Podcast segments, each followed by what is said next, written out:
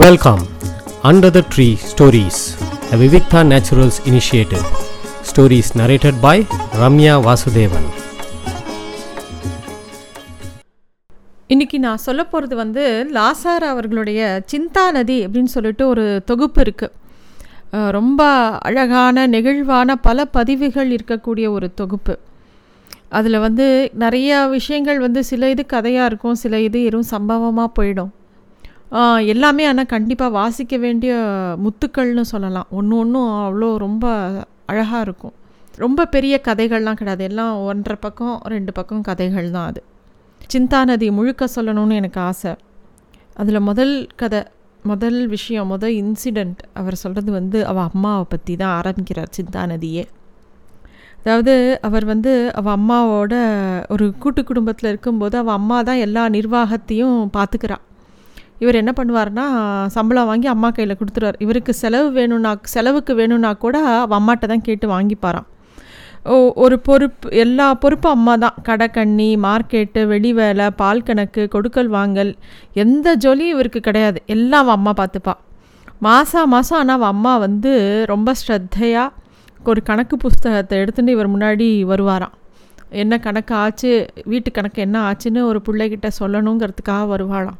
இவர் பெருசாக கையை கூப்பி அம்மா எனக்கு இதெல்லாம் வேண்டாம்.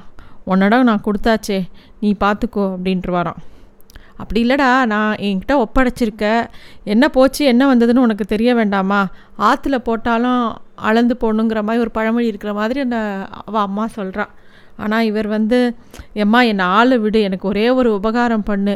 தினமும் காலம்புற ஒம்போதே காலுக்கு நான் வந்து ஒரு வண்டி வருது அதை நான் பிடிக்கணும். அதுக்கு நான் எவ்வளோ சீக்கிரம் என்னை கிளப்பி ஆஃபீஸ்க்கு தள்ள முடியுமோ அந்த மாதிரி எனக்கு கொஞ்சம் அதுக்கு உதவி பண்ணு. இந்த கணக்கு நோட்டெல்லாம் எடுத்துன்னு என்கிட்ட வராத. அப்படின்னு சொல்லி அவர் வந்து த அந்த கணக்கு விஷயத்தையே காதலியே வாங்கிக்க மாட்டாராம். ஆனாலும் அவள் அம்மா வந்து எப்போ பாரு இதை வந்து அவர்கிட்ட வந்து நீ பார்க்கணுன்னு சொல்லிகிட்டே இருப்பாளாம். இவர் மனசில் என்ன எண்ணம்னா அம்மா பண்ணாத நிர்வாகமா?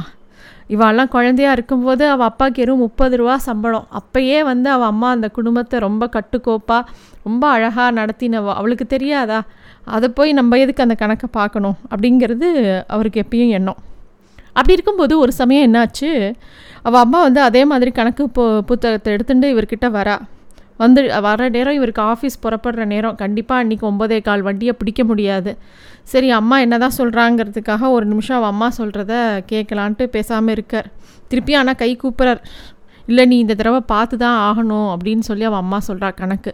ஏன்னா இந்த மாதம் பெரிய துண்டாக விழும் போல் இருக்கு வீட்டு வாடகை வீட்டு வாடகையே கொடுக்க முடியுமோ முடியாதோன்னு எனக்கு தெரியல. எங்கே நான் எந்த கணக்கு விட்டேனே எனக்கு புரியல.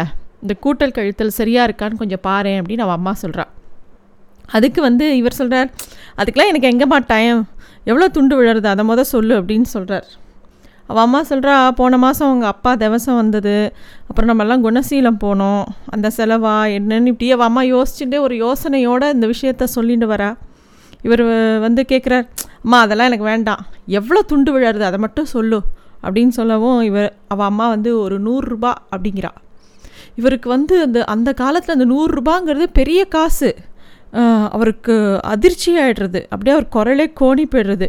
என்ன எவ்வளோ இந்த ப இந்த நூறுரூபாயை புரட்டுறதுங்கிறது பெரிய விஷயம். அது ரொம்ப அவருக்கு கோபமும் வந்துடுது டக்குன்னு.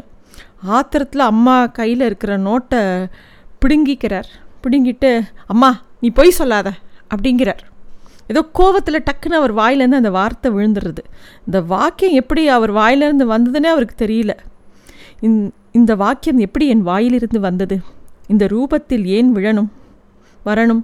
இன்னமும் யோசித்து கொண்டிருக்கிறேன். இன்னமும் பதில் கிடைக்கவில்லை. உள்ளே மலம் உடம்பு என்கிற சாக்கில் மனத்திலா மனம் என்ற சாக்கில் உடம்பிலா?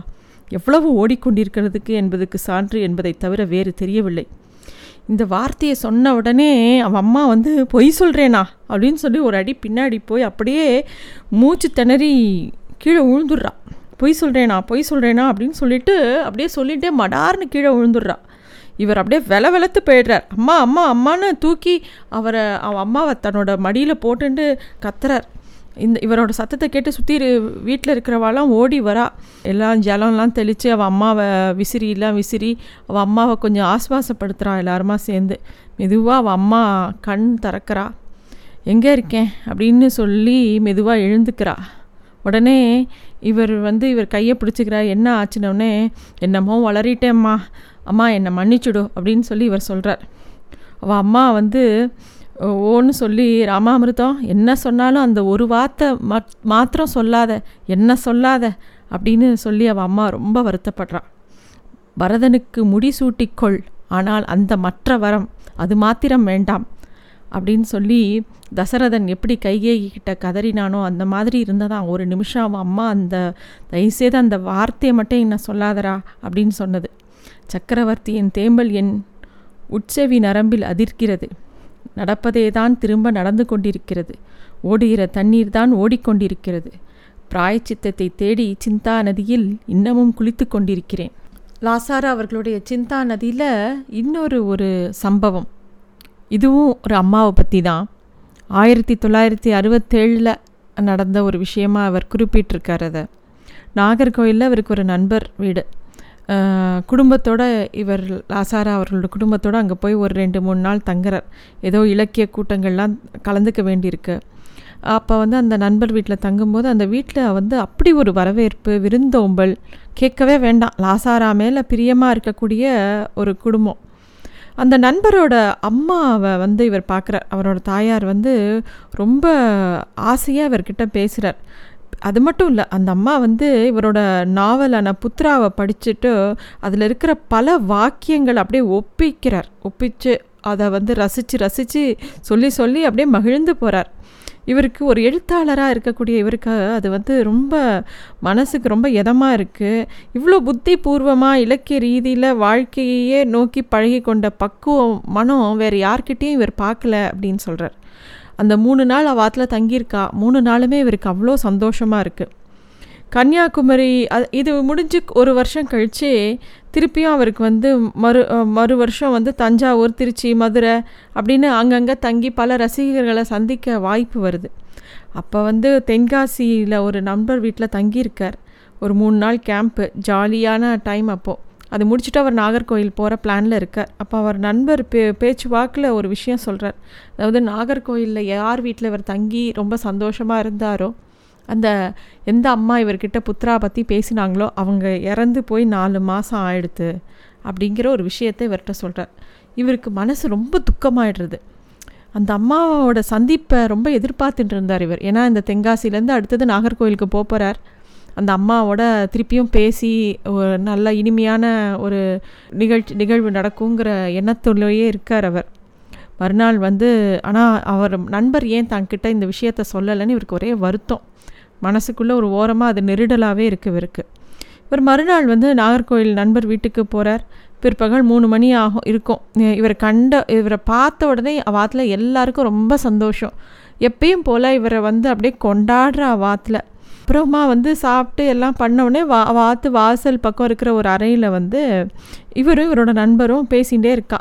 இவர் அப்படியே தரையில் பாயில் படுத்துட்ட வண்ணம் அவர் நண்பர் எதுலேயோ சாஞ்சிட்டு அப்படியே பேசிகிட்டே இருக்கா. என்ன பேசுகிறான்னா பல விஷயங்கள் பேசுகிறாங்க இலக்கியம் நாட்டை பற்றி கவிதையை பற்றி வசனத்தை பற்றி என்னெல்லாமோ மனுஷாவை பற்றி என்னெல்லாமோ அவளுக்கு உலகத்தில் இருக்கக்கூடிய அத்தனை விஷயங்களும் பேசுகிறாங்க எல்லா விஷயத்தையும் பேசிகிட்டே இருக்கும்போது அப்படியே இருள் இருட்டுறது. ஆனால் இவா ரெண்டு பேருமே எழுந்து ஒரு விளக்க போடணும்னு இவாளுக்கு தோணலை.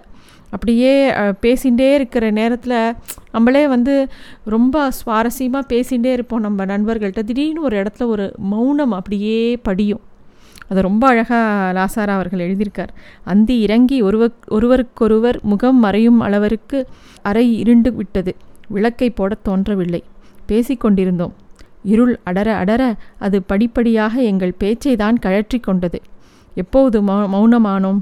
ஏதோ ஒரு உள்நிறவின் பொங்கலில் எங்களை பூரா வியாபித்து கொண்டே இருளின் இதவில் ஒரு சின்ன சம்புடத்தில் உருளும் இரு ஜிண்டான் மாத்திரைகள் போல ஒரே கோஷத்தில் இரண்டு உயிர் தாதுக்கள் போல் பறவை கூடில் ஒரு இரு குஞ்சுகள் போல் எங்கள் உள்ளங்களின் நெருக்கத்தில் ஒரு தனி கதகதப்பில் அது தந்த மதோன் மத்தத்தில் திளைத்து கொண்டிருந்தோம்.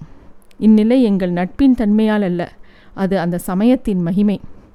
அப்படின்னு சொல்கிறார் அந்த மாதிரி வா ரெண்டு பேரும் அப்படியே ஒரு மௌனமாக இருக்கார். கொஞ்ச நேரம் கழித்து அவரோட நண்பர் வந்து கொஞ்சம் பழக்கடை வரைக்கும் போயிட்டு வரேன் அப்படின்னு எழுந்து போகிறார் போட்ட உடனே போன உடனே விளக்கே போடாமல் அந்த அறையை சுற்றி இவர் பார்க்குறார். இன்னொரு அறையில் போய் எட்டி பார்க்குறார். அந்த வாசப்படியிலேயே நின்று சுற்றி சுற்றி பார்க்குறார்.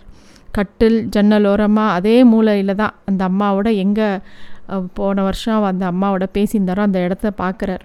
மெத்தையும் ரெண்டு தலையாணிகளும் அதே இடத்துல அப்படியே இருக்குது என்னமோ அந்த இடத்துல ஏதோ ஒரு விஷயம் அவருக்கு மனசு அப்படியே தேடின்னு இருக்கு. அப்போ வந்து பின்னாடி அவர் நண்பர் வந்து அம்மாவை தேடுறேளா? அப்படின்னு மெதுவாக கேட்குறார் தன் தாயாரின் மறைவை அவர் தெரிவிக்கும் விதமாக எப்படியும் இந்த கேள்விக்கு என்ன பதில்? அவர் அப்படி கேட்டது வந்து இவருக்கு மனசை என்னமோ பண்ணிடுது அதாவது அம்மாங்கிறவா வந்து ஓ அம்மா என் அம்மான்னு பிரித்து எதுவும் கிடையாது. அம்மான்னா அம்மா தான். அவரோட நண்பரோட அம்மா போனது கூட இவருக்கு சொந்த தன்னோட அம்மா போன மாதிரியே இருக்குது போன வருஷம் அந்த அவள் அம்மாவை பார்க்க வரும்போது இவரோட அம்மா இறந்து போய் ஒரு வருஷம் முடிஞ்சு அதுக்கு தவசம் பண்ணிட்டு தான் வரும்போது தான் இவள் அம்மாவை பார்த்து பழகினார். அதனால அவள் அம்மாவை இவள் அம்மா கிட்ட பார்த்துருக்கார். அதே அம்மாவை மிஸ் பண்ணுற மாதிரி அவருக்கு தோன்றுறது. ஆகவே இங்கே இப்போ நான் தேடியது அவர் தாயாரியா என் தாயாரியா? பதிலே எதிர்பார்க்காமல் ஆனால் ஏதோ இன்ப ரகசியத்தில் சீண்டிக் கொண்டிருக்கும் கேள்வி. சிந்தா நதி ஓட்டத்தில் துள்ளு மீன். Thanks for listening to stories under the tree a Vivikta Naturals initiative